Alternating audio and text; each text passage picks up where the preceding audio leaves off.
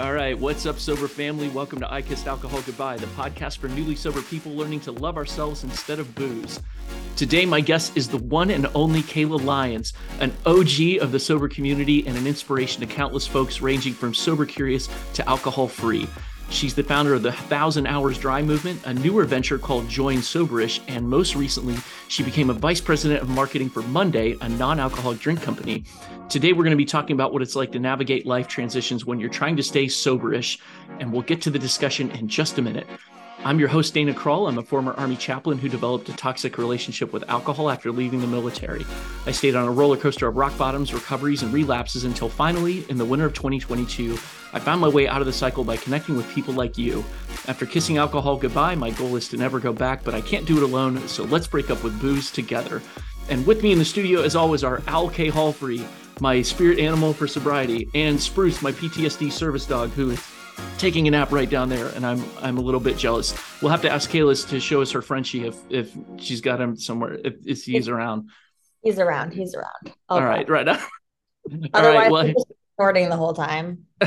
It's all good well, hey, before we get rolling, I just want to quickly say that if you're new to sobriety and looking for a group of people to be your sober community, please come join the I Kissed Alcohol Goodbye Sober Family Facebook group.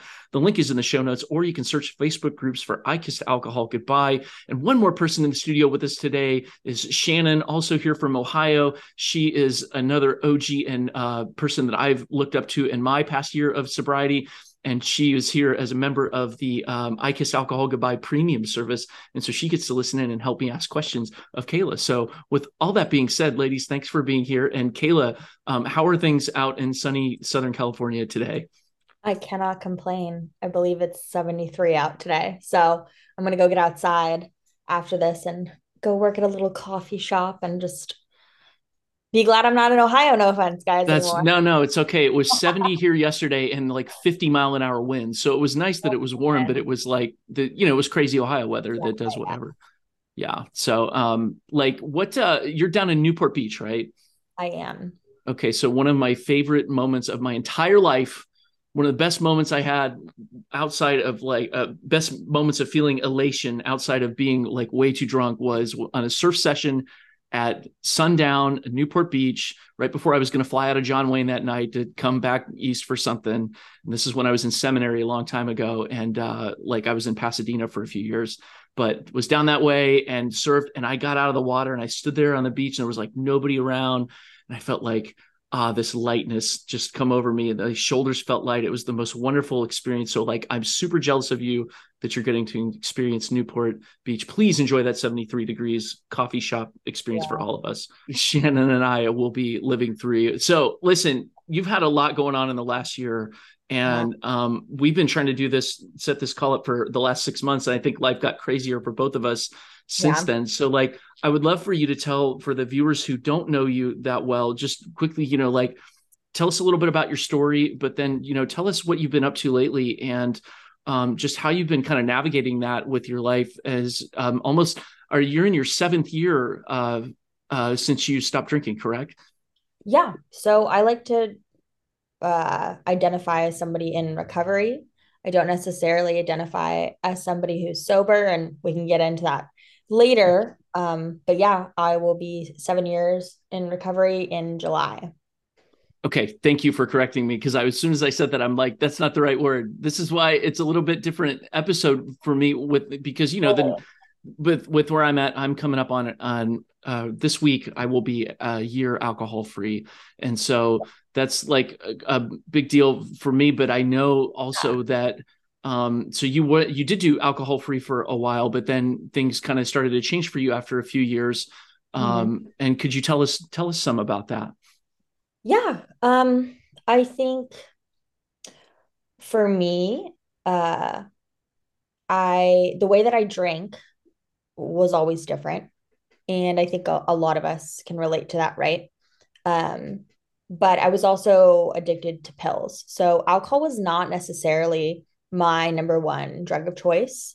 It was benzos. And then that combination was a nice sedative. Um, but for me, really, uh, what I realized after like I mean years and years of like extremely hardcore therapy, cognitive behavioral, dialectical behavioral, EMDR, um, just reading and doing my own research. Um, what I really came to find, and I talk about this a little bit in my book, is like the kind of drinker I was, on top of being, you know, like a binge drinker, it really like the root for me was like a self medicator.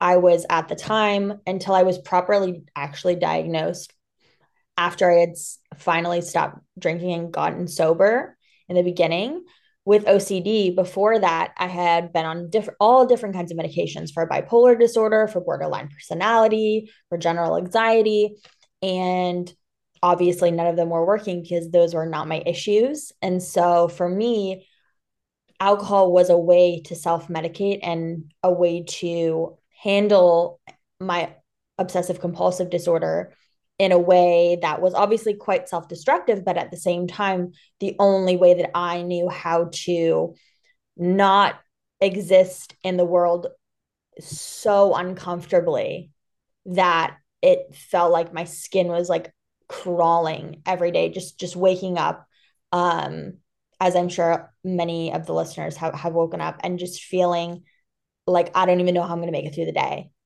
and so when I found pills and when I found alcohol, that allowed me to step out of that kind of like horrible shell that I was living in and escape that.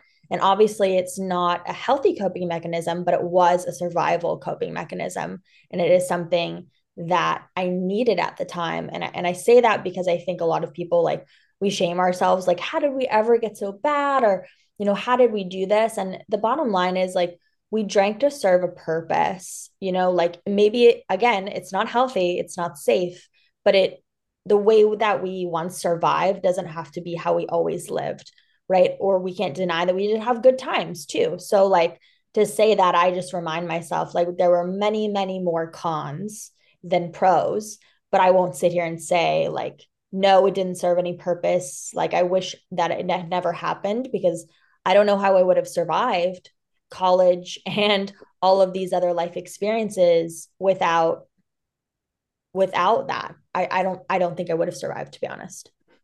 Well and tell me about that too because you um this is one of the things that is so fascinating to me about your story like you and um uh jillian uh for heaven's sake i'm forgetting her last name that i had on early, uh, Jillian Jill Teets, who I had on earlier this season, you know, she also got uh, like worked through her addiction issues in her 20s. And so, what was it like for you? From you know, I think you said in a previous interview that you started um, drinking and um, having issues around the age of 15, and it was like maybe you were around 19 or so when the pills kind of came into the picture. Is that right? And then you drank until um, you were 23, and so now at the age of 30, um like how how what was that like for you in your 20s to to not drink all that time and yeah. and to right?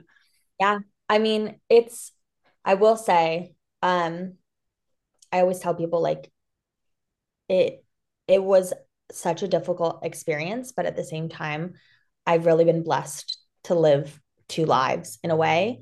Um and I'm kind of exploring my 20s now as a 30 year old. And we can kind of get into that later um, as I have a 23 year old roommate.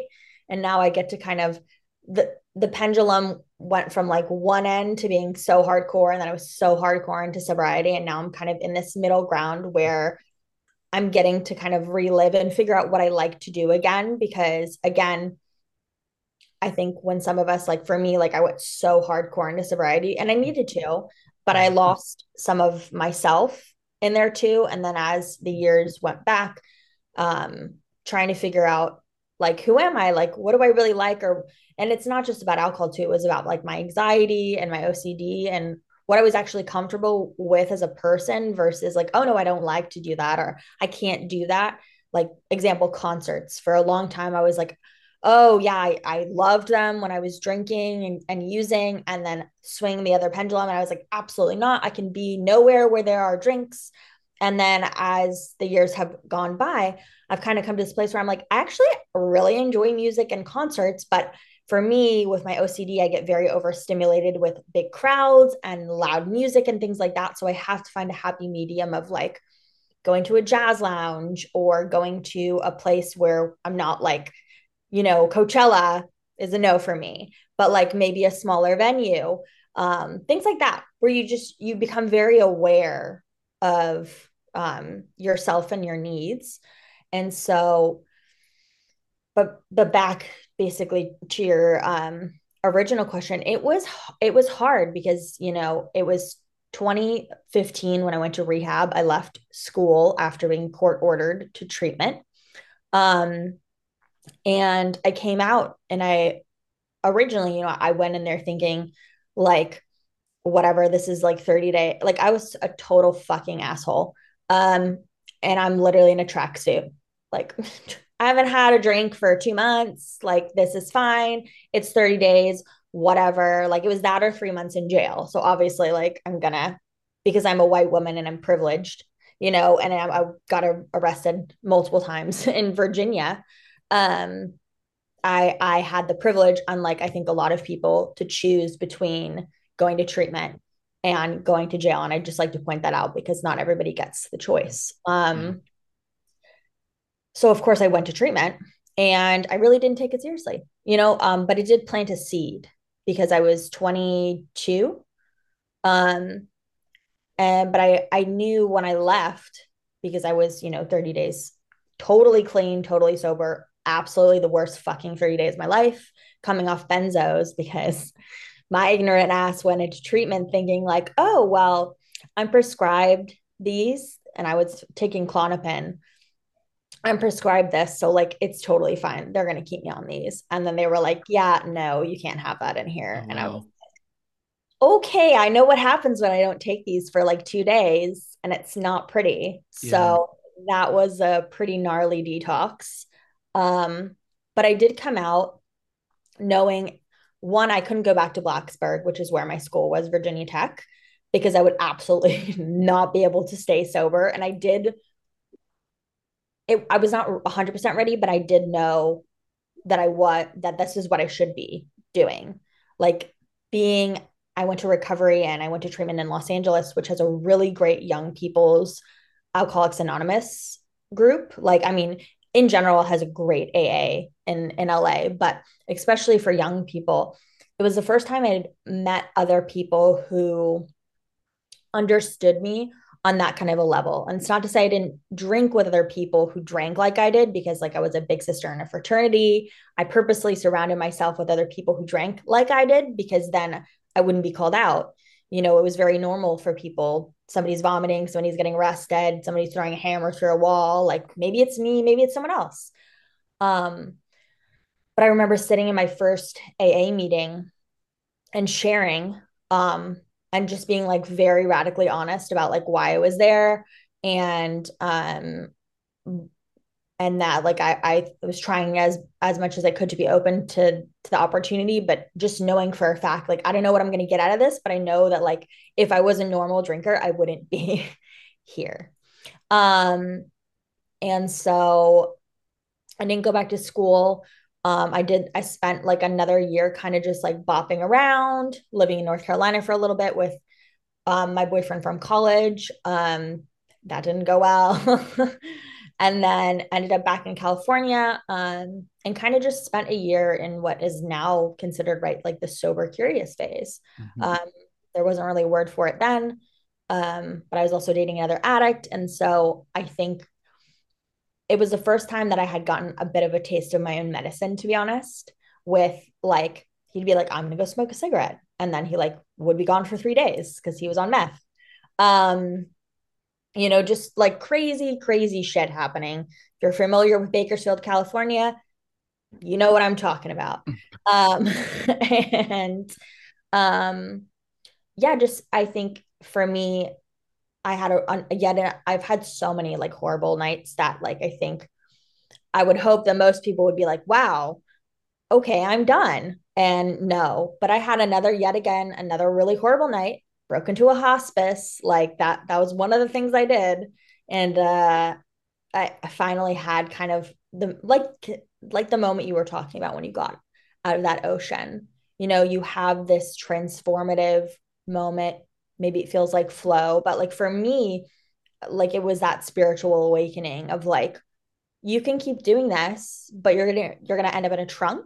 You're gonna end up, you know, overdosed and dead in a in God knows where. You know, like how did you go from where you were, you know, in in high school, you know, I was a, I was a top athlete. I was getting good grades, like everything. And I was still I was still drinking. I mean, don't get me wrong, my drinking was bad in high school as well, but I had not like when when you added the pills in, it was just like no going back. If anybody knows, like that is a horrible ass combination to be on. Um yeah, I think it just I had that moment um and luckily for me, like I said, I was living in LA at the time. And because the seed had been planted, I knew I could call the people from my rehab. So I called somebody and they told me to come to a meeting. And that was like July 22nd, 2016. Um, and that was like what I consider my recovery date. Like that was the that was the day that that version of me died. And that this version of me and there's been so many. Like i i forget who said it but it there's a, a, a really like powerful quote that always stood with me. And it just says like the the man i am today stands on top of the bodies of all of the dead me's before. Mm-hmm. and that's kind of how i feel. Like that was the first death of like a really big part of myself that needed to go and i've had so many evolutions since then in the past six and a half years um but yeah, I mean, it, it, I knew I couldn't do it anymore. What was your vision for yourself in the future like at that point? Like, could you imagine yourself where you are today? I mean, I, maybe that's kind of a cliche question, but I'm curious to hear like what what do you what do you think it was like back on July 22nd, 2016? Uh, you looking ahead? I honestly, I had no idea. I think I just knew I wanted to live. Because for me and the way that I was using, I was not going to. I was I had overdosed before. Again, I was in a very um dangerous relationship with a dangerous person, doing dangerous things. Um and thinking and romanticizing it. You know, again, I like I wasn't joking when I said I was going to end up in a trunk. Like this motherfucker that I was dating was a bad not a not a good dude. Um, and I, I think for me, like it was like literal, like, and I'm sure you've heard it before if you listen to my podcast. That moment for me was being stuck in traffic on the grapevine in the middle of the fucking mountains, no Wi Fi, no mm. music, coming down. And I have like this big, and it just was so like, you know, core memory. I have this huge cup of like you know, we've all made it, right? Like you go to McDonald's and you get like half Sprite, half Gatorade, whatever, you know, you're like, all right, this will like help keep whatever it is down. Nothing, nothing stayed down. So I'm literally in my car just vomiting in this McDonald's cup. Like can't go anywhere because there's wildfires happening. So like a normally a two hour drive turned into like a five hour drive. And it was like my own personal purgatory in that moment where I was like panic attack after panic attack and I had no drugs on me and I obviously I didn't have any alcohol on me and I like literally just fucked over my whole family. Like I said, broke into a hospice. My grandparents died two days later. Like it was the, the whole situation was so fucked. And I think that I realized like I'm just I I just I, I think uh, it's so hard to articulate to people because you when you are ready you have this feeling. It's like an awakening just something this a, a flip of the switch. And i wish that i could tell you you have to drink this many drinks. You have to have this many years. Like but for everybody it's so different. But there's just something and i will say there is some science behind it if you can read about it in the biology of desire by Marc Lewis. But he talks about it's like this threshold of disgust that we all have for certain things. And that's where i just reached mine. Like for some reason whatever it was that final night was just i hit my threshold. And like they talk about it in you know traditional programs. Like it's like just i'm i get it the fuck away from me. I cannot imagine drinking it anymore. And even in the weeks building up to that, I was still drinking, but like not enjoying it at all. I just was like sipping on this, like, oh, like, why am I doing this to myself? I, I don't understand, but I didn't know how else to live. Mm-hmm. Um, but it was rough. I mean, that's why I I think if if I had gotten sober, let's say I was 22 now, I don't necessarily think I would have done traditional programming, but that's really all that was available back then. Mm-hmm. So I got very, very deep into the program, uh, which saved my life. I got very, very close with other people in program. Um, and that's, you know, I take a lot of of what I brought into a thousand hours dry and then reframe and now soberish. Um, I I took all the all the things that in that AA had instilled in me and I took those and then like they say and I left the rest when I left the program and that was about two and a half years into my journey when I had just felt like this isn't working for me anymore. Has there been any blowback against you for you know kind of the the path you've taken with being soberish and you know with the microdosing and with the other things that you've uh, you know um, branched out into as you've matured in your in your um, recovery period here so surprisingly, nothing to my face, but I say that because I, I'm sure, you know, like I love sober IG, but people are bitchy. Um, and and it, it's more again, and I think it's it'll hit me more when the book comes out, which will come out in September, um, because it is a more nuanced approach. And even though, right, like now, I believe I think I have. Let me look pulling up the I Am Sober app. So I have 75 days alcohol free today. Um, I think for me, like I've done my whole life, like, and I think a lot of us are very, you know, rebellious and gritty. Um, I, I'm not going to keep doing something that's not working for me, mm-hmm. you know? Um, and I and I had questions from the beginning, you know, and again, like I I have only love for the program because this group of people who had no like no reason to really help me or anybody did you know like they they take their time they share their space. Like that's what i love about the program is that like it's a totally free space for you to go and hold space for others and share your story and learn commitments and learn responsibility and accountability and feel like you're part of something yeah. and that you're not alone. Um and i took so much out of that but then there were other things you know as an agnostic i couldn't really get into the higher power stuff. And i did not believe i was powerless over alcohol.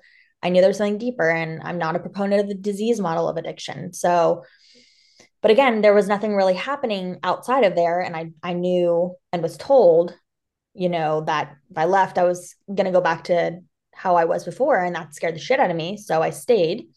Um and, and it really wasn't until i heard somebody else sharing that they didn't go anymore uh that i was like oh my god i can leave like what? Um so i left and yeah i got um from my people from my friends in program i did i was kind of outcasted. I lost a lot of friends because and again that's kind of why i took the word dry into a thousand hours dry because it is a it has a negative connotation in traditional programs. It means somebody who's not working their program.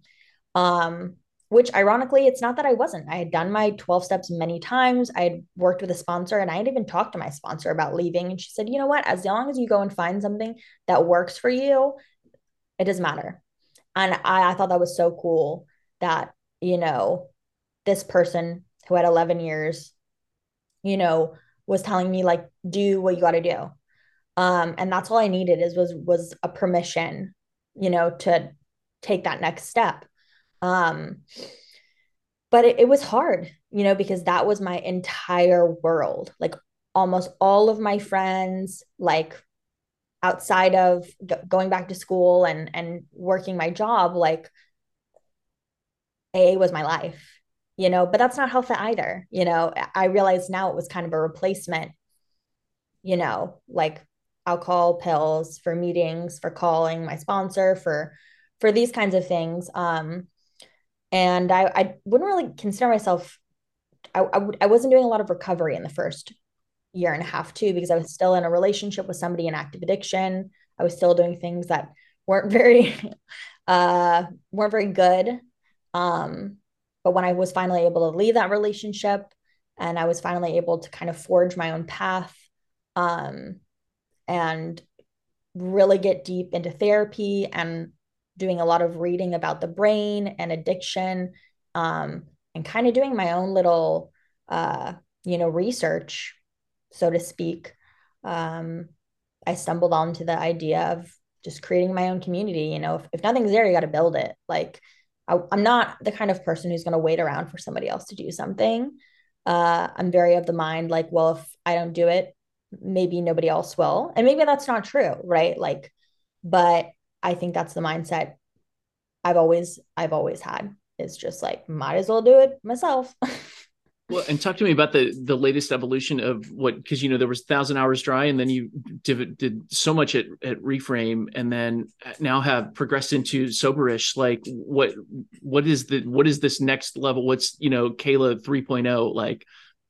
So I think for me, and why there if if you if you know all of my you know platforms and and my past and you see well what is the difference like what what makes you know the dry club and reframe and soberish stand out um, to other places and for me it was really important at all of these places to be super inclusive to all types of people in the community and people checking out the community, people who are window shopping, right? Like the sober curious or people who are not yet ready and, and just kind of watching. Um, I knew as like a former addict that there will always be a place for somebody like me. I can always go back to the rooms. I can always go back to treatment, right? But there's a whole much, much larger group of people who will never feel comfortable going to a meeting, who will never feel comfortable uh, labeling themselves as an alcoholic or as an addict, or they're never going to be bad enough. And I put this in quotations because everybody's bad enough is different, but maybe they're not going to have a, a physical reason to go seek inpatient treatment or outpatient treatment. So we have this whole massive group of people who are moderate alcohol use disorder, I would call, who had nowhere to go. You know, and so it occurred to me um, from a thousand hours dry and then on to reframe and why it was important for us to have the cutback track and the sobriety track was because not everybody's ready, you know, like, and there should be a place for people like, why is there no waiting room, so to speak? It doesn't make sense um and i again i talk about this in my book with like the birth there's a, a a, part called the birth of binary sobriety and it goes really really far back i mean hundreds and hundreds of years but again it's just this societal idea that we have that sobriety has to be black and white. And i love there are a few people i follow on instagram who share my my view where it's like why is it that every other disorder eating disorder sex food, any other addiction is not a black and white issue, but alcohol and drugs are. Now, I understand we can abstain from these things. We can't abstain from food, right? That makes sense. But at the same time, and, and I think uh, Jeff just made a post about this, but it was just like, what again, like, why is why is AUD and SUD the only disorders where like if you fuck up a little bit, like you are totally out you totally have to, to start over like you are not on recovery anymore you're not sober anymore. And i just like i was so like as somebody who was studying psychology i was like this doesn't make sense. Like behavioral psychology has proven that punishment based like behavior stuff doesn't work not in the long term. And so i wanted to create a space and continue to create a space that was more inclusive that was more positive and by no means am I saying, yes, you should go out and relapse or yeah, you should go out and drink. Um, I'm creating a space for people who, when that happens, they don't feel so scared that they can't come back. And I've had so many friends go out and be too ashamed to walk back into a room and have to go up and take a 24 hour chip after they have two years, um, you know, or they get fired from their job uh, because they let you know they work at a rehab and then they're left with nothing. And I've had friends go out and and die because of that. And I wanted to make sure that everybody who came to my community, who you know came who found the reframe app and now you know who will read soberish can feel like they picked up a book that the person who wrote it or you know the, the person behind the community wanted them to feel part of. Like that was so important to me because again even in traditional programming i didn't necessarily feel like i fit in 100% and so i wanted to create a space where somebody like me could feel like wow these are my people. You know like it's okay if i make a mistake or if i want to branch out or if i'm trying something new. Um it's about my intention behind it. And it's also again going back to traditional programming I, am, am i being radically honest with myself and with others about my intention and about what i'm doing? Um and that's initially why i created these spaces. And and with join soberish um i'm kind of even going this level further um and making it a safer space for people who practice harm reduction because I don't I don't know of a space that does. And that's not to say again that I'm saying you should go out and drink or if you if you're already sober like you should go moderate like you got to recover the way that heals you, right? Like that's it. But I will say I'm a huge proponent and advocate for harm reduction because I think as a lot of us know, like when we were in active addiction or active drinking, no matter what the fuck you were going to say to me, I was not about to stop. I didn't, I lost relationships, I lost friendships. I mean, just so much. I didn't care. And I'm watching it happen now with people I love, and it doesn't matter. Like, that's not going to stop me.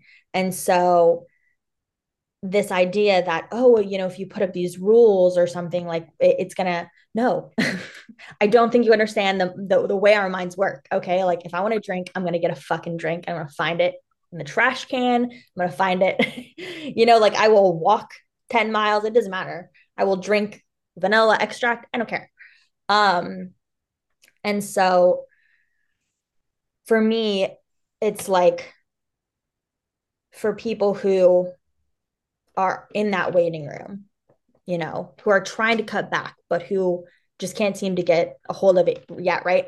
And maybe they're not ready to admit to themselves in the stages of change that they need to be sober, right? Like maybe they're trying to cut back, but it's it's going to take them continuing to learn more about alcohol and continuing to hear other people's experiences to go, oh, that sounds like me. Or oh okay you know what? I've done all the things the check boxes right? Like at reframe this is what i used to tell people when i ran meetings when they were cut cutting back as i said you know what if it's been three months and you've been on our program and you're doing all of the things we're telling you to do on the cutback track and it's not working you might be somebody who can't moderate. That's not to say it can never happen for you in the future but for some reason you have not reached the root of the issue. And so if drink stacking and um, you know making a mixed tail which is basically you know doing a half and a half or you know cutting down the amount of drinks you're drinking in a week. If all of those things that we're telling you to do are not working for you there there's something there's other layers happening there. And let's take away the alcohol and then let's work on the real issue. And then after that issue is actually um you know resolved Then you can take a different look at alcohol and go, do I want to even get back into this relationship? But you don't have to worry about that right now. You can just know that that's later down on the line. But I think in order for people to come to that, you know, you have to give them a space, like a safe space and a loving space and a positive space to do that. You can't just tell them, oh, well, cutting back doesn't work you know, because it does work for some people. So that's not true. You know, um, you have to like the way I think about it is kind of again, I'll I'll go back to the waiting room reference is just give them a place to figure it out for themselves that's safe that's also giving them the knowledge that they need to build smarter habits. So when they are ready, they're more prepared than they think. You know, teach them, give them resources, help them understand. And then when they are ready, if they become ready, they can make the transition and it's really their decision. It's not forced. It's not because that's, we all know that too. Like there's, I've gotten sober many a time for a boyfriend or for my parents or something else, and it doesn't last because it's not authentic. Um, and I think for me, at the end of the day, like it's about saving more lives. Alcohol being the third number, you know, of the third highest preventable death in the USA is obscene. You know, like it's actually fucking crazy. And so for me, like high level, I would like to save more lives. And if that means promoting harm reduction and helping people just drink less, whether it's permanent or maybe they turn into sobriety, then absolutely, I'm going to give them a space to talk about what's going on with them and make them feel like they belong somewhere because they do. And same thing with other drugs, you know, like other countries are doing it, providing spaces for clean needles, you know, providing spaces for people to use because there's some gnarly ass shit out there going on. And, you know, like if somebody's going to use, they're going to use. Like you might as well make sure that they're not doing it and overdosing and dying or giving each other diseases and stuff like that. And I think there's such a closed minded view around it. But at the end of the day, like for me, it's about informed consent. As an adult, once you turn 18 here, you can do whatever the fuck you want with your body. I don't care. But you should know all of the consequences and all of the negative con like just everything you should you should have informed consent meaning you should know what you're getting into and we just don't have that obviously around illegal drugs but not even around something that's legal alcohol you know the information is kind of blockaded behind peer reviewed studies that only people with license numbers can get into uh, it's in this language that a normal person is not going to understand so, how can we create and get that information and make it super digestible for the average person to, to understand what that means? And then they can go and make their own decision about how it's going to affect their lives. Um, you know, we're we're a democracy here. I'm not trying to take. I'm not. I'm not interested in a prohibition. I know it would never work. Like, you know, I'm not anti-alcohol. Alcohol, it it's a drink at the end of the day you know like we are still human and take away alcohol we're gonna we're gonna use something else we're gonna have a different vice so shannon what is there anything that you wanted to ask because i wanted to give you a, an opportunity here i know that you and kayla kind of go way back but i would love to hear what you would want to want to pipe in here in the conversation I could talk about her for an hour. So, I mean, I'll really, really go real small because you um, you allowed me to come in here and, and listen to Kayla because this is it's a huge privilege for me. Um, I ran into a podcast Kayla was a, a guest on right at the beginning of when I was at home with my three kids and all the internet, all the crazy with COVID. And I heard her speak of sobriety, sober curious, um, all the questions. It's nothing I'd ever heard of before. I had questioned my alcohol use for years and I had no terminal, terminology for it. It didn't resonate with being an alcoholic. That wasn't something that that sat with me well. And I followed her for 2 years before I decided to become sober. And her gentle ways and and the way she did the thousand hour dry movement and, and Instagram was amazing because she was right about that waiting room because I was one of those people in that waiting room. And I don't think I could have done this if I didn't have somebody like Kayla telling me there was another way. And it was huge.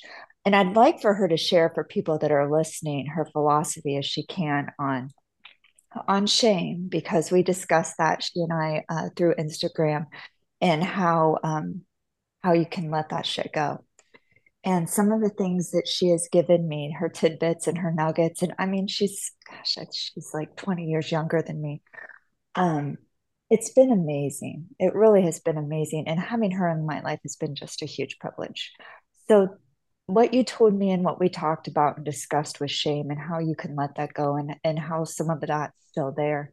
Would you mind sharing them with that with somebody that might be like me that um, that doesn't know, you know, doesn't know that they have that choice? Does yeah. that make sense? That question. Yeah. so many, so many kind words. I'm like, I feel so warm right now. Because again, like right now, like you said, I'm, you know, I'm working in the non-alcoholic business. It's a whole different level. Like I'm getting to normalize not drinking in a in a more fun way, right? Um, but I'm not necessarily getting the same feedback that I did at Reframe. And that was kind of like what was lighting my fire. So I'm finding a different way to do that. But just, you know, so I remember what what you were talking about. I don't know if I'll be able to remember everything I said, but um for me and I think again, right, like what keeps a lot of us in the waiting room is is the shame of like all of the things that we've already done and myself included, right? It's really hard to say like I am worthy and deserving of getting sober when you just like for me like you know when you just like peed in a closet last night and like broke somebody's nose and you know or like got bailed out of jail or you know woke up strapped into a hospital bed. Um and it feels like you're in this like endless cycle of like apology apology tour shame cycle feeling maybe a little bit worthy and that comes up and you question it and then alcohol appears in its way and you get sucked back in. And it's just like this endless cycle. And so it's like well how do you break it? And for me it was realizing and it was reading a, a ton on like Wayne Dyer. And he he he's a take it or leave it person. Like you either like somebody like him or you think he's a fucking nut. Um he's very philosophical but he is a huge teacher for me um spiritually. And for him something I had never heard before and something that I take from his teaching and uh, kind of regurgitate is just the idea that like you are worthy just because like there's no reason like you there's no amount of productivity no amount of service no amount of money whatever. None of that matters. Like you are worthy and deserving just for being here like you were born and that's all. That is that's the minimum. There's no other minimum and I think so many of us are like the way that we're brought up. We are programmed and it's and i'm not blaming anybody i think generationally too there's so much generational trauma that we just pick up and we continue to push over from our parents and from their parents and you know it, it gets it's so deep and it's so ingrained. Um but kind of trying to get out of that cycle and realize like okay well yeah i i did do all of those things. I'm going to own them because i think for me the the way that i was truly able to step into my recovery was by owning that i did all of those things. Like and that's why powerlessness didn't work for me because it if I was powerless, then I wasn't accountable. But if I was accountable and I said, you know what, I did all those things, it doesn't mean I like them. It doesn't mean that I was myself when I did them.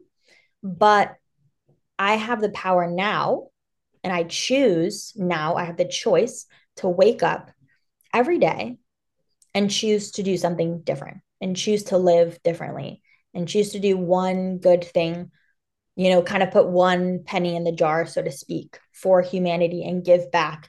And it's not even a karmic thing like, oh, well, you know, I fucked up like 382 times. So I need to do 382 really good things because it would probably be way more than that.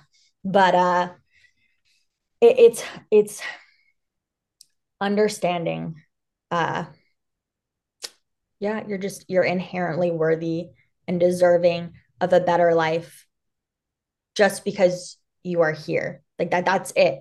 And then if you're worried about like, well, I did this and I will, well, I did that. And and what I tell people and I remind people is like the first and the best thing you can do for anybody else is to get better. Like that's the bottom line. You're not going to be able to con- contribute. You're not going to be able to put pennies in the jar. You're not going to be able to do any of that stuff that you want to do.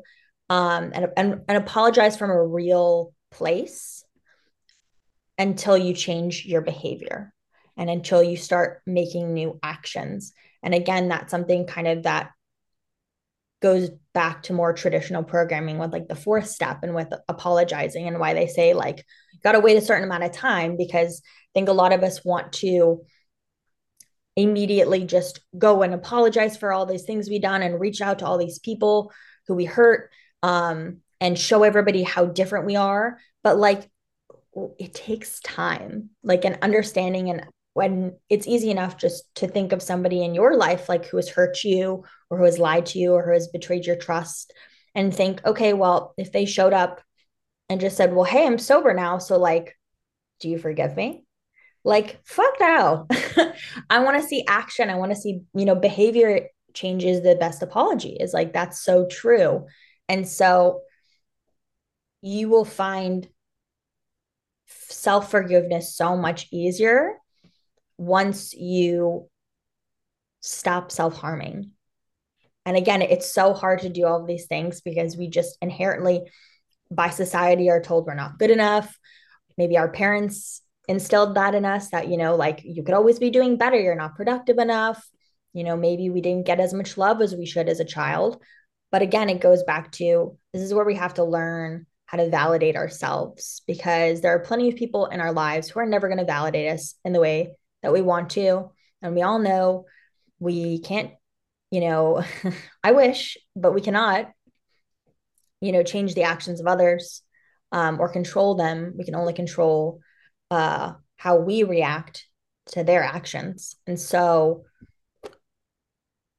it, it's it's just kind of it's almost like a little fake it till you make it like, I'm not saying you're going to get sober and all of a sudden you will be shame free and everything will be great. It's actually probably going to be worse in the beginning because, like, scientifically, your baseline is going to be fucked. Mm-hmm. But, and the way that I kind of explain it is like, imagine you're, you're already suffering now. Like, if you're currently drinking or if you're currently trying to cut back, I know that you're not happy. But if you can quit, and it's another really good book, Man's Search for Meaning. It's a really deep one. It's about the Holocaust. Um, but it explains uh, the labeling theory and it talks about like how to put meaning to your suffering. And it's the same reason, right? Like if your arm hurts really bad and you don't know why it hurts, you're you're like way more anxious about it and upset and your mind is racing. But the minute somebody is like, "Oh, well, don't you remember you like hit it on that thing yesterday?" it's like there's an immediate like relief of like, oh yeah, totally. Like that's why it hurts. And not saying it's going to make it hurt any less, but all of a sudden you're washed away and you're kind of reminded, okay, well, like I know where this came from. Okay, and it's probably gonna, you know, hurt less in a couple days. I'm just gonna put some ice on it. You you now have a meaning to the suffering, right? And that book, obviously on a much deeper level, explains when you can put meaning to your suffering, you can get through anything.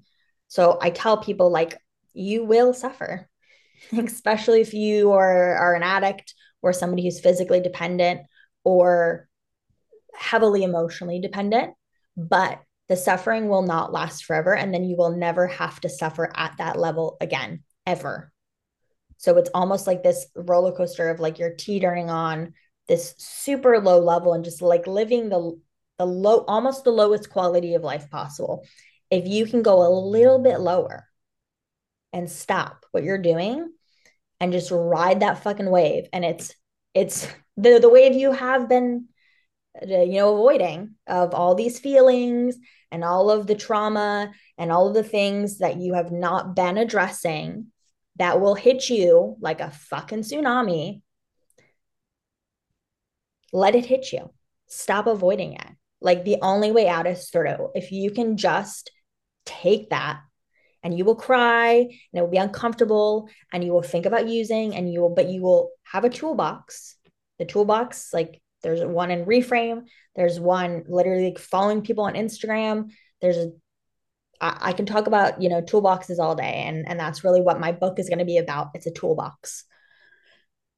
But if you can find some healthy coping mechanisms to just make it through that time. And I would give it a time limit, but again, it's different for everybody. Or maybe you experience the pink cloud.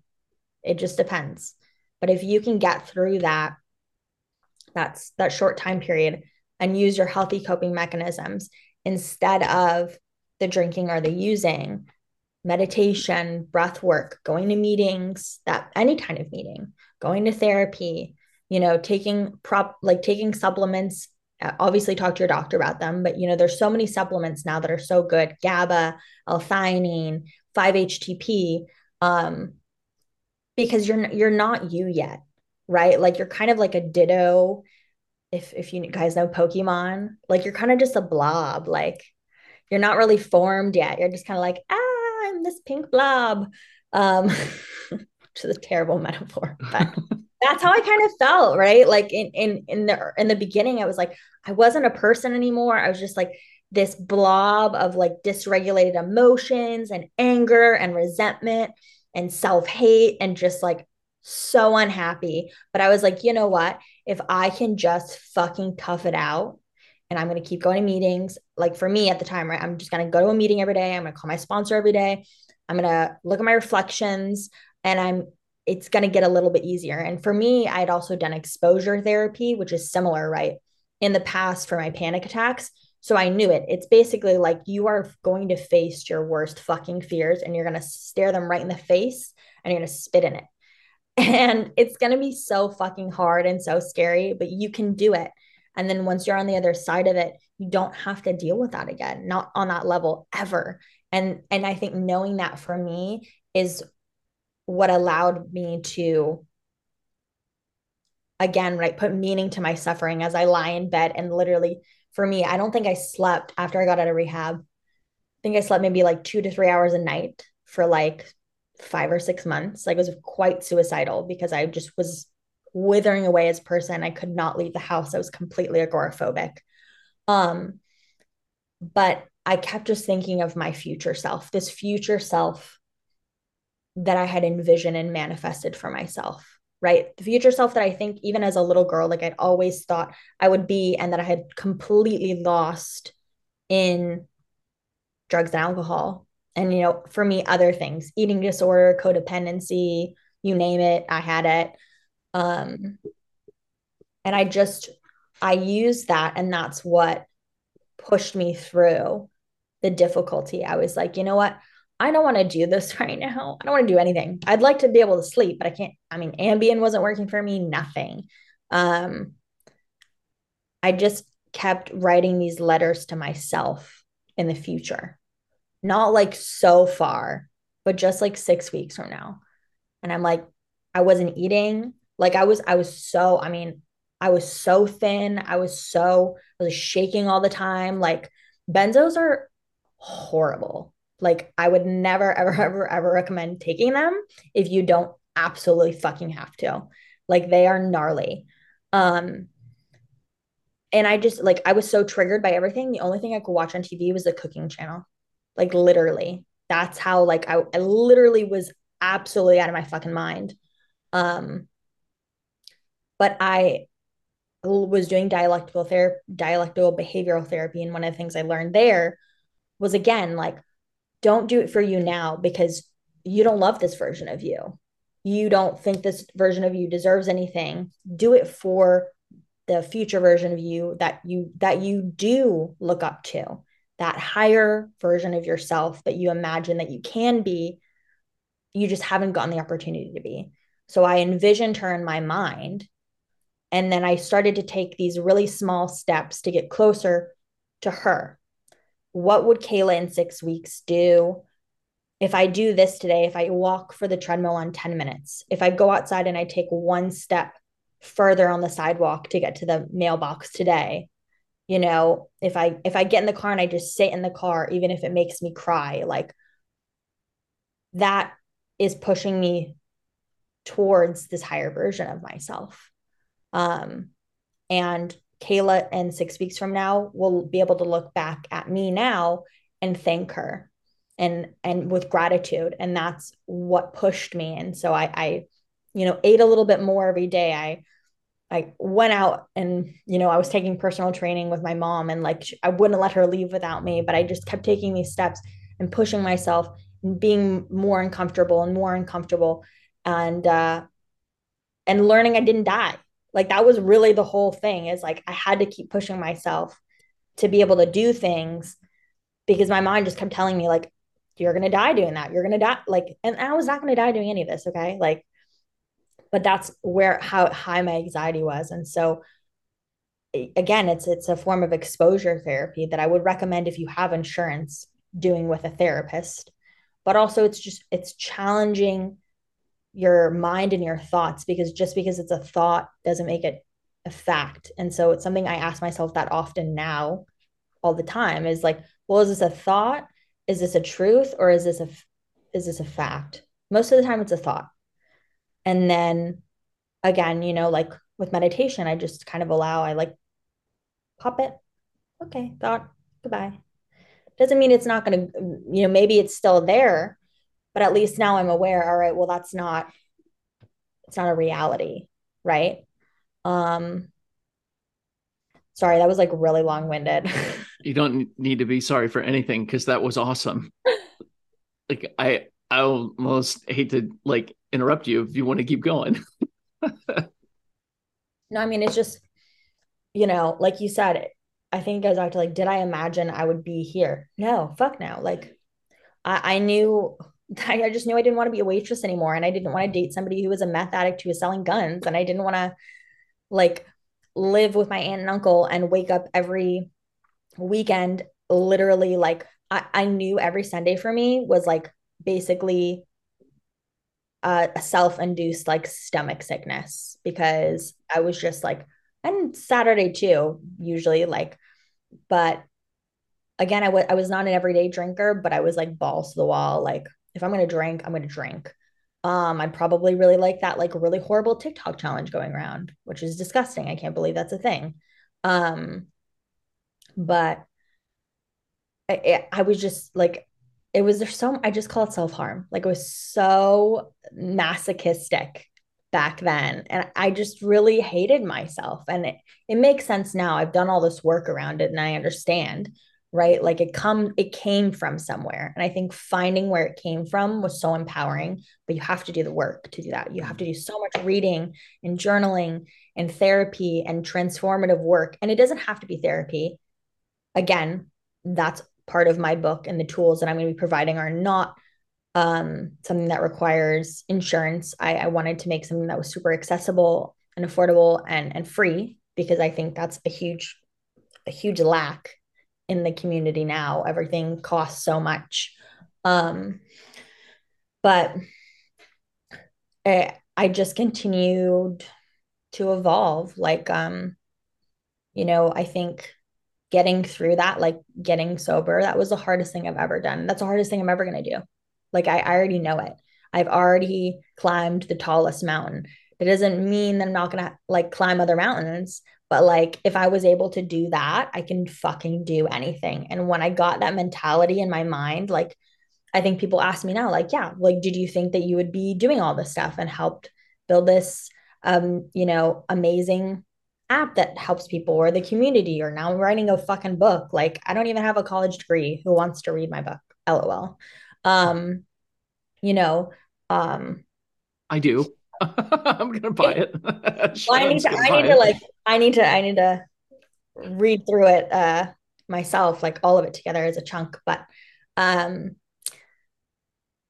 I, I think for me, like, and I think for so many of us, um, when you do finally reach that threshold and when you do you know like and it takes it takes time you know like it you don't get the kind of confidence that i feel i have now in my recovery overnight.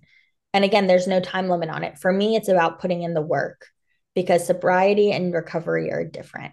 And i think a lot of people confuse the two. And that's why i'm very very um specific about neurolinguistics. Like i i choose recovery because a I'm in recovery from lots of things. So I'm not trying to go down this list all the time, right? Recovery kind of is this umbrella for me of I'm recovering from my OCD, and that's not something that's ever going to go away.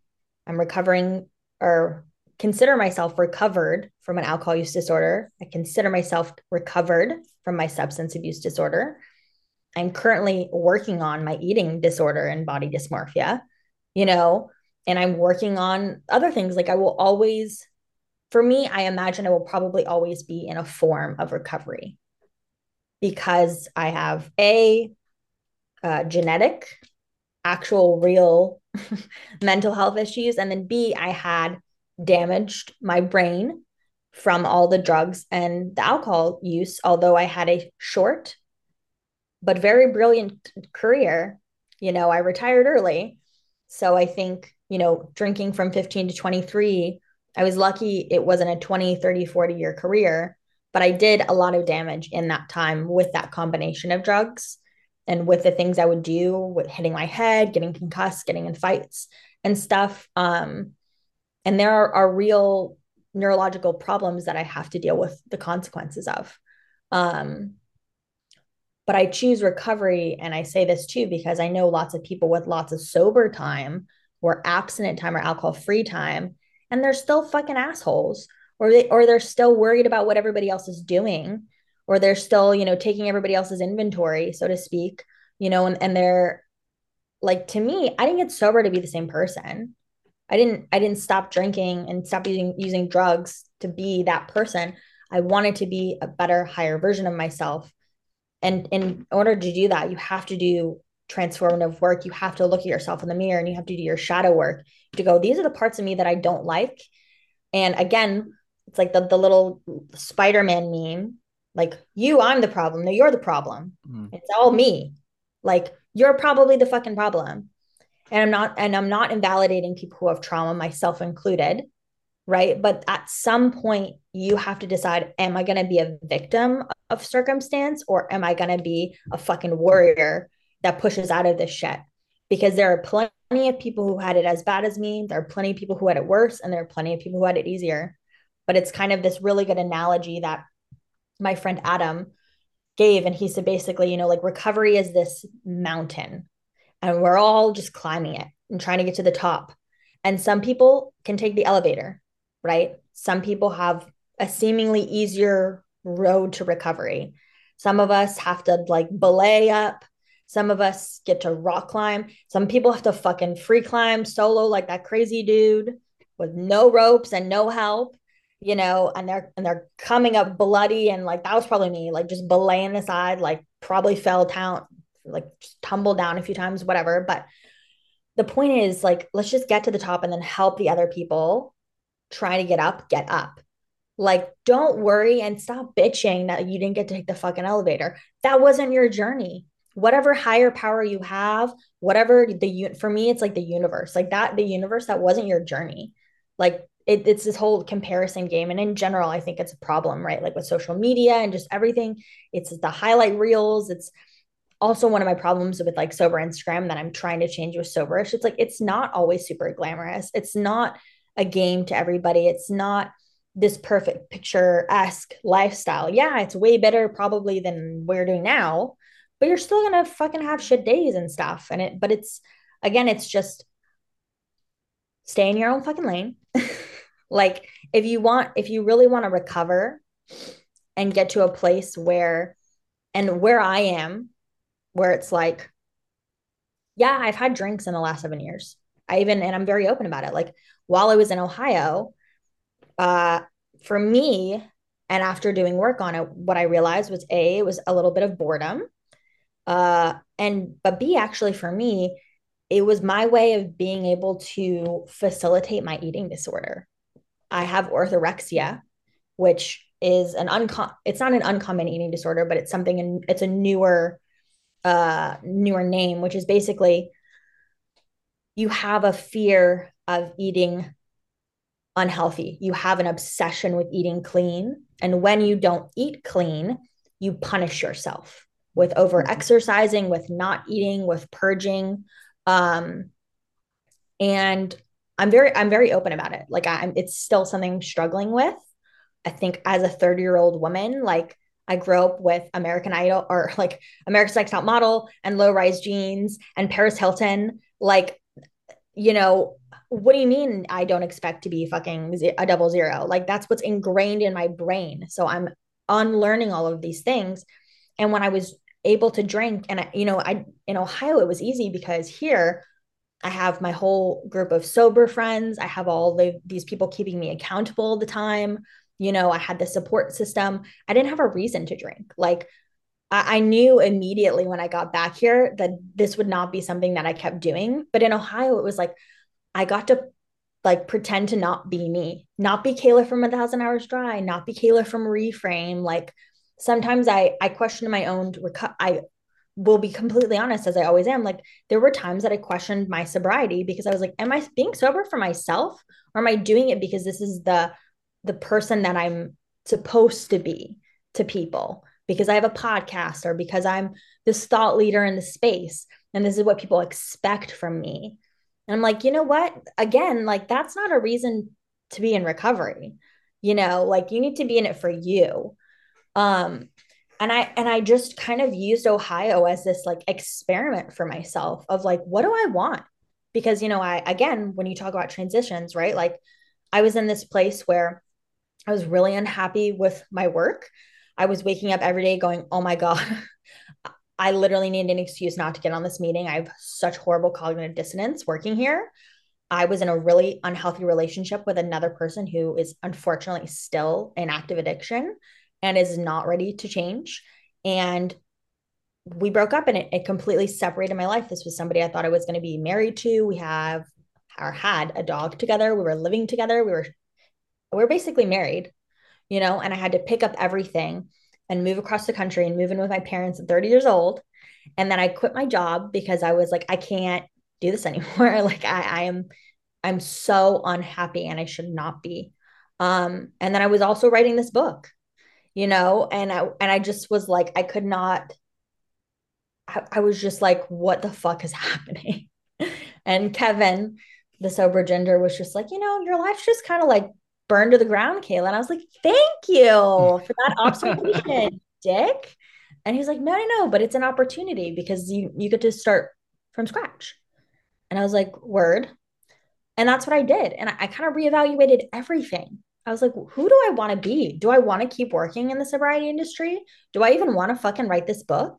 Like I, I really, really took a, a hard look at myself and asked, like, is this what I want? Or am I doing it to please other people?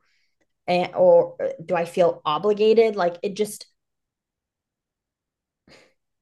and again, like I said, I found myself drinking on the weekends to facilitate boredom, which now it's just for me like this whole other world because I had never drank out of boredom before. Like that was just not ever my thing.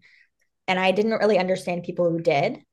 And now it has allowed me to empathize with this whole other group of people who don't self medicate, but who have this habitual drinking problem that before I was just like, well, just, just stop. You know, like you're not like me or you can't stop. But it, it becomes when you're, and, and again, I think this is problematic, as you guys know, like I was in this small town in Ohio. I didn't have my normal, you know, community. I didn't have my normal gyms. I, the toolkit that I created for myself was very barren. That's not to say I didn't have my meditation. That's not to say I didn't have anything. It's not an excuse. But again, it was like this this research that I got to do for myself and an understanding of like, wow, you know what? Like it really does matter. Your environment really does matter and your support system really does matter. And keeping yourself busy and having hobbies and and finding purpose outside of drinking really does matter because when all those things are taken away, it's much more available to you. And so what I found was I, I found myself in this place where I would have a drink or two on the weekend. And it wasn't to self medicate and it wasn't for the old reasons that I used to. But for me, it was almost to facilitate my, my eating disorder because I knew if I had a drink or two, that I would be able to eat the chicken fingers that I wanted to, or I would be able to, you know, um, Ohio has lots of good food, right? So like I would be able to indulge without the normal shame that I felt with my eating disorder. Obviously, the only problem being that when I wake up the next morning, I have double the shame because I am chemically imbalanced. And now, not only have I had a drink or two, which even a drink or two can, you know, put up your put off your dopamine depletion. And then I have also eaten poorly, which is not a huge deal every once in a while. But to someone like me who is working through this eating disorder, I had massive shame around it. Right. So it was like for me, it was this huge aha moment because I just couldn't figure out what I was doing because I was like, this is so not me. But having that kind of self awareness and, and growing again just allowed me to feel like I leveled up. Like I continue to level up in my recovery. And if other people are like, well, you're not really sober, or fuck off. Like that's, I don't care. Like to me, it's so my journey. And it's like, it is, it's like if I'm in a video game and I'm trying to figure out like how, how to solve to get to the next level, like sometimes like you got to do shit that you didn't think you would my first three years, if you had told me, oh, yeah, you're going to drink later on, I would have been like, absolutely fucking not. I am never drinking again. And then it changed. And then, and the same thing, like I always disclaim myself. Like it's funny, I did this video um, for Jubilee Media. And at the time, I was like very against all drugs, very against all everything, but I still disclaimed myself. I said, you know what? But my opinion might change later. So if it does, who knows? And here I am, I microdose regularly, every almost every day. And it has had profound changes with my depression, with my overall anxiety. As somebody like me who has just like a very natural negative like affect, like I just see things more negatively. And there there are people who are genetically predisposed to this. Like if you feel you are one of those people, like there's absolutely science behind it the there's a good book called the happiness hypothesis that talks about it and helps understand a little bit more of the chemistry but uh, again if you had asked me years ago oh like would you be taking mushrooms? Because it's actually not a drug i'd ever done before like i never tripped on them. And i don't take enough to trip and i think that's where people like are like oh you know? It's like no it's literally it takes it took me a couple weeks to build up similar to an antidepressant to where it was other people who noticed first like kayla you're you're just you just seem like in so much of a better place. Like your mood seems better. Eh, like when i when i microdose now and, and or if i stop for a little while and then i go back like i see the difference. It's like almost like hd versus like regular standard tv like the world is brighter to me. And literally yes i know some of that is is the chemicals of the, but but for someone like me who like my my depression and my ocd and whatever other chemical imbalances I have put upon myself in these years. Like, let's say I don't take my, like the last time I didn't take my antidepressants for like two weeks, and I also didn't have any microdose, like I was very close to being checked in to an inpatient facility because of how bad and how quickly my depression can get. And for me, and and it should be proven. I mean, look at all of all of the physicians who are now implementing MDMA and ketamine and psilocybin into their practices because this shit fucking works. You know what I mean? Like you're telling me that there's something out there that can help me re like redo. I'm trying to like think of the, the right word or, you know, recarve my neural pathways, neuroplasticity, you know, quicker. It's not to say that you can't do that yourself, right? But like this is this is your brain. So like there's if if you if if I'm telling you, yeah, you can recover quicker legitimately, why why would I say no? It just doesn't make sense. And and again, like it's not for everybody. And, but I'm a huge proponent and I I've gotten a lot of my friends to try it and it I have never had anybody be like, you know what, I'm I shouldn't have done that. Every person who has tried it after I had suggested it has um had such like a good experience with it. Um no, um it's just a brand. It's technically not legal yet. So um I soon it will be actually Biden is working on it. Um but it's um just a gummy. It's a psilocybin gummy that I buy from a certain brand um that I did a lot of research on and that I had um personal recommendations for. And um, yeah, I just I buy a few cans They're actually local here in Orange County. Um, and you can get it delivered to you anywhere. And I mean, again, it sounds kind of sketch, and I'm not here like trying to push drugs on anybody, but um, do your research. Like, there's so much research out there, and, and I say that about anything. Like, do your research, do what's right for you. Talk to your. doc- I talked to my psychiatrist about it. Like, I, this was not something I did lightly, right? And I got everybody's permission, and I felt comfortable, and I'm so glad I did. I'm I'm so glad I've kept an open mind. Um, because it's not to say that my depression or um my mood or anything wouldn't have wouldn't have gotten better or anything you know i'm constantly doing work on myself but maybe i would have maybe it would have taken me another five years to get where i am now rather than it's been an eight month journey for me right now you know with the psilocybin so it's like if i can level up quicker i'm going to do that if I do, if I I spend so much time damaging my brain, if I can use something natural to heal it, I'm gonna do that. You know, like what I don't really understand the difference between that and something like an antidepressant that has similar mechanisms, but this is something literally from the earth. Like it's not made in a factory and it has been used for thousands and thousands of years, you know, for a reason. So that's just my microdosing spiel. I'll stop. you're good.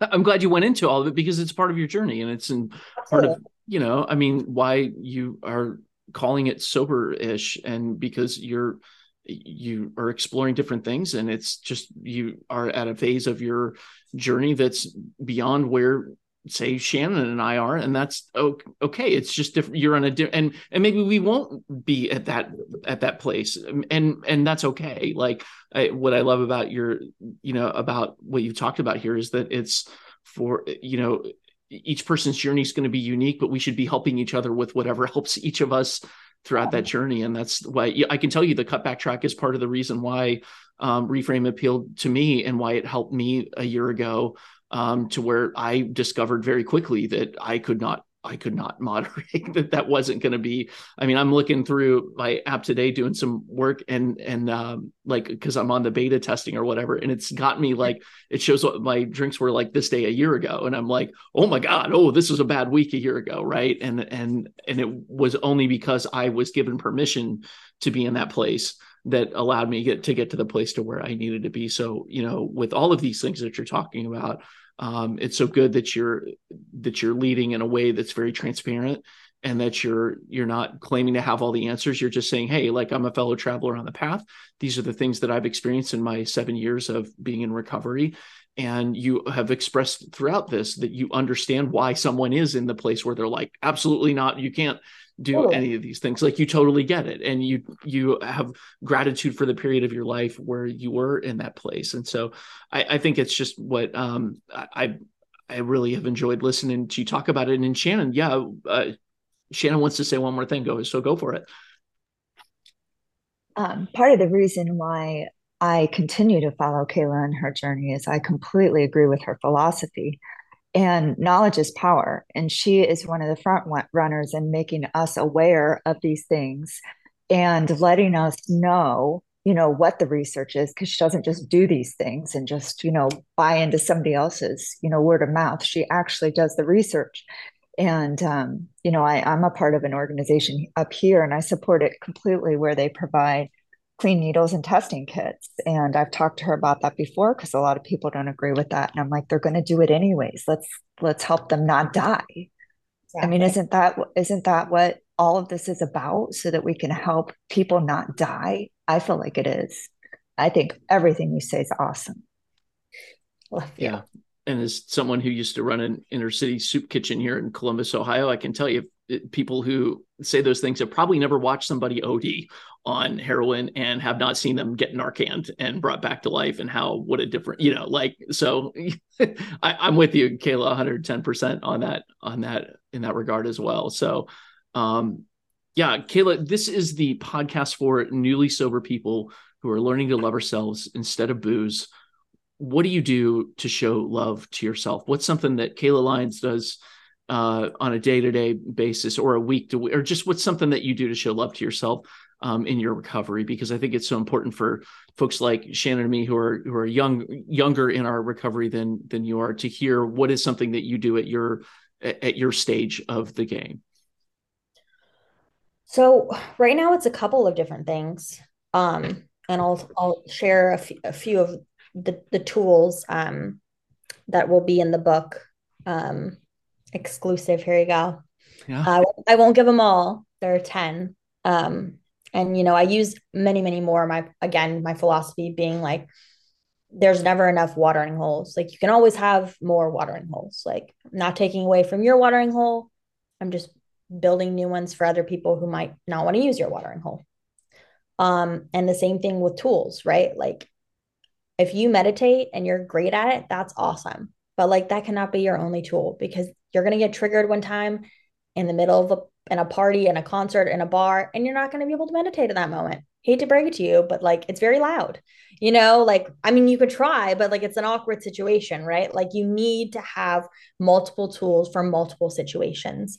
And the way one of the ways that I show myself love and that I practice self care now is by having, um, you know, a very hefty toolkit for my recovery. And so, like, one of that, and probably the most important to me, is like intuitive movement, which is really just another way of saying exercise, but exercise that that sits on me listening to my body. It's not me endlessly or like mindlessly working out just to work out. It's not me competing with the next person next to me. It's me waking up and going, you know what? I'm really excited to move my body today. I feel like I feel like, you know, getting a sweat in. Or, you know what? I have been, you know, working in the strength class and I'm really excited to go in and go up in weights this time. Like it for me, it I transferred something that used to be this negative, like I need to lose weight. I need to look better. It was about aesthetics. I turned that and I transformed movement, which is just so important. I mean, for your health, mental and physical and emotional, um, especially in early recovery, like it gives you endorphins and gives you dopamine, all of these things that you're lacking. Especially, like, I mean, I would spend hours in the gym after in my early recovery, not working out the whole time, or even just walking on the treadmill to like be outside of my house and uh and have my body in movement. And again intuitive movement can be any kind of movement but it's just you listening to your body. Like example today i worked out but the two days before that i didn't because i had done something in my shoulder. I got in a motorcycle accident like about five years ago and there's still some pretty nasty scar tissue. And so sometimes if i overlift or if i you know tweak something wrong i get massive inflammation. And instead of what i used to do which was just like take a bunch of Aleve and push through it and not listen to my body um, or what i did over covid i fractured my foot twice spinning so much and not even like literally on the pain. Now i listen to my body. I have what nikita calls body intuition and i talk about that in my book too. It's just body awareness. It's going like what is my body telling me right now. My body is telling me you need to rest full, like chill. So the last two days I did not work out. I I rested, you know, I walked Winston and stuff like that, but I iced and I put the heating pad and I did things like that. And this morning I woke up and I felt fine and I was able to go and take class with two of my sober friends here.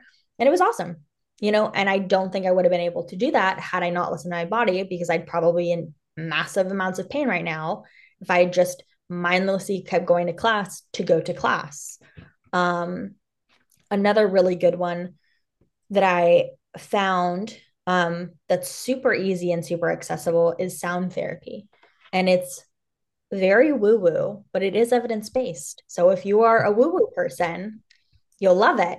But if you're a science person, you'll also love it because you can go and research it and it's about brainwaves. Um, but you can find this on YouTube, you can find it on Spotify, and you you might be familiar with it from like sound baths. So like that when you listen to the little bowl and the I was like mm-hmm. terrible, like you know, glass version, or you know, when you rim, put your little finger on the rim of the glass and it makes that noise. That of course is a sound, but it's a it's a form of a of a brain wave.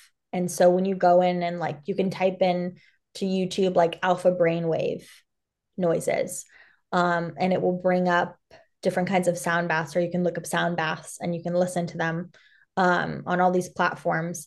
And it's a form of meditation, really.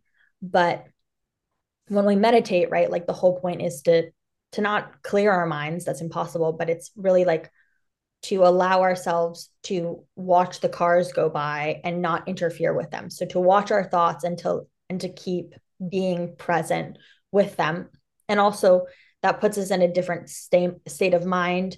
It you know turns on our parasympathetic nervous system. It does all these things, but it does take effort and you have to practice meditation. Like in the beginning I was so uninterested in it because I just didn't get it. But after years of doing it, I now I'm just like okay, like I love it. But with sound therapy, you don't have to do that. You don't it's it's something you could get into right away because you turn it on and let's say like I interviewed this really amazing sound therapist uh, for the book and she said you can do like a minimum of 5 minutes. Like if you don't have a lot of time and you're stressed, put on 5 minute alpha brainwave music or a sound bath and what it does is it literally your brain waves and the music waves of the bowls of whatever sound. It's usually bowls or um, chimes and things like that. They're on a certain brain wave, usually the theta wave. And that is the wave like right before you go to bed. So like that's when your brain is in a very like deep state of rest. And you're listening to that, laying there listening to that, or even sometimes I'll do it in the car when I'm like really stressed and I just need to like chill. Your brain will try and match the waves of this. And I'm probably not saying this 100% right. I'm trying to explain it in the best way possible. But again, your brain will try and match the waves of the sound. So, it, you know, when your waves are up here and you're like in delta and you're like, I'm so over caffeinated and I'm anxious and like it will bring you down in the same way that cold exposure brings down you know your central nervous system um and you don't have to do any work right? Like you don't have to meditate nothing. Like you can just sit and listen and keep your i like to keep my eyes closed and just listen to the bowls. And holy shit it's a huge game changer. Then there's other levels right? You can go in and, and go to sound baths. You can buy your own sound bowls and do it. Um, you can even just take a walk out in nature and like listen to the birds and listen to the trees moving and things like that. And that is a form of sound therapy, like nature, earthing, things like that. Super woo stuff I'm getting into. Um, but I do stuff like that now. I do a lot of woo woo shit. Like I, I really do. And I was not a woo woo person at all before, but I'm of the mindset now that I was willing to go so far and do so much to get high or to get drunk. I can make the effort now, today, to get up and make my bed and spend 10 minutes, you know, meditating or listening to a sound bath or making sure I'm getting my 64 ounces of water in my body, which is fun fact. You should be drinking about half your body weight in ounces to get all of the proper nutrients and vitamins in the right places. But again, right, if I could drink two bottles of wine in a day plus whatever else, I can drink that much water. You know, it's challenging myself. Um, and it's sticking to those habits and it's reminding myself that the current routine that I'm on, even if it feels tedious, even if I'm tired, maybe I wake up late and I'm slept in and I'm like, fuck, I only have 20 minutes before my first call it doesn't matter. I need to spend that time, even if it's a five minute meditation versus a 10 minute one. I still always make my bed. That was something I learned in rehab. It's just like ingrained into me, right? Like having that routine and that stability is what keeps you where you are because I think a lot of us get overconfident. And then that's when we are at risk of backsliding, right, into old behaviors. So it's just keeping yourself humbled and reminding yourself, like, these are my rituals this is what I need to be doing to stay in my recovery or to elevate my recovery. And always being open to new things, always reading, always listening to new podcasts. I love like the Huberman Lab podcast. I love the Hidden Brain podcast. Always learning new things from them. Um, and then just like reading, doing a ton of reading. Um, because I find again, the more you know, the harder it is to go back to do old things or think in old ways. And it also helps you just empathize with other people because when you have a deeper understanding for people, even when you haven't walked in their shoes or been in their situation, it just, it's so heavy to walk around with so much hate for other people and hate for yourself or resentment or jealousy and comparison. Like all of those things don't serve us. And I think the more you learn about yourself and the more you can learn about others and why people do what they do, like I went through this whole phase of of learning about psychopathy and murderers and just like the worst types of people, right? Supposedly. But even them, when you have this like deeper knowledge and understanding of what happens, what went wrong environmentally, chemically, biologically, you you can just take a step back and go, "Oh, okay." Doesn't make it okay, right? But like it's just uh, I realized like I was walking around for so long carrying such a heavy load of like caring about all these things that I don't need to care about that didn't serve me um, and worrying about what other people were thinking and doing. And am I doing this right or whatever? And at the end of the day, who fucking knows? We're all going to be dead one day. Like, very morbid, you know, like when you're like laying in your deathbed, you're not going to be thinking about any of this. You're going to be thinking, like, did I live my life to the fullest? Did I, you know, do all the things I want to do? Um, you know, that kind of stuff. You're not going to be thinking about, like, oh, fucking Trish has more time than me, that bitch. Like, did you know what I mean? Like, it just, it, it's so, it's so petty and so small. Like, we're literally these tiny little ants in this huge fucking galaxy. Like, it's, it's crazy. Like, and we just need to stop worrying about things that don't matter. This has been an awesome conversation. I am so grateful to you, Kayla, and to Shannon for being here um, with us. Um, you've given me a great a great gift on the week of my because uh, this coming week I not only hit a year um, alcohol free, but I, it'll be my birthday too. A couple days after that, so it's like a big a big week coming up and i'm so excited to get to publish this because since i started this little podcast 11 months ago i was a month into my month into alcohol free adventure and said fuck it i'm starting a podcast.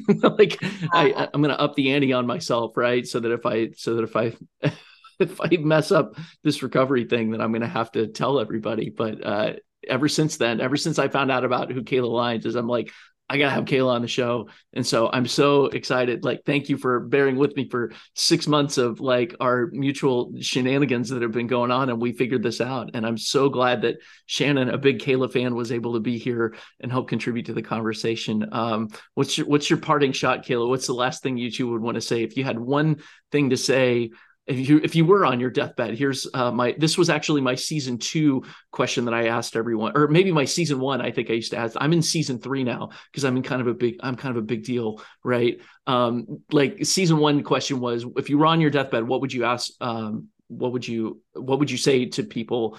What was the last thing that you if you had one more chance to say? If you only had a 30 second reel left on instagram what would you say so that's that's a deep one. It is. It's a hard question. I stopped asking it after that season for a reason. I asked the uh, self love question instead, but you're getting both because you're such a big guest. You're going to get two final questions, and that's the very last question I'm going to ask you.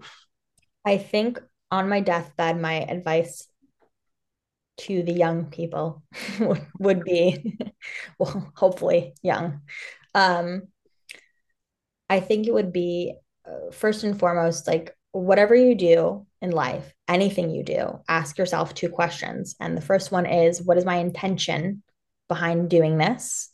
And the second would be, is this serving the goals that I have for myself at this moment? Um, and I've been following those rules and asking myself those questions around everything for a very long time. And it's been steering me in a really good direction. Like I said, never thought I'd be where I am today Um, but it keeps me honest, um, especially when you're asking about your intention. Um, my second would be is what you're doing essential right now? And there's a book called Essentialism, and it's it's a it's a way of life, and it it has helped me change mine.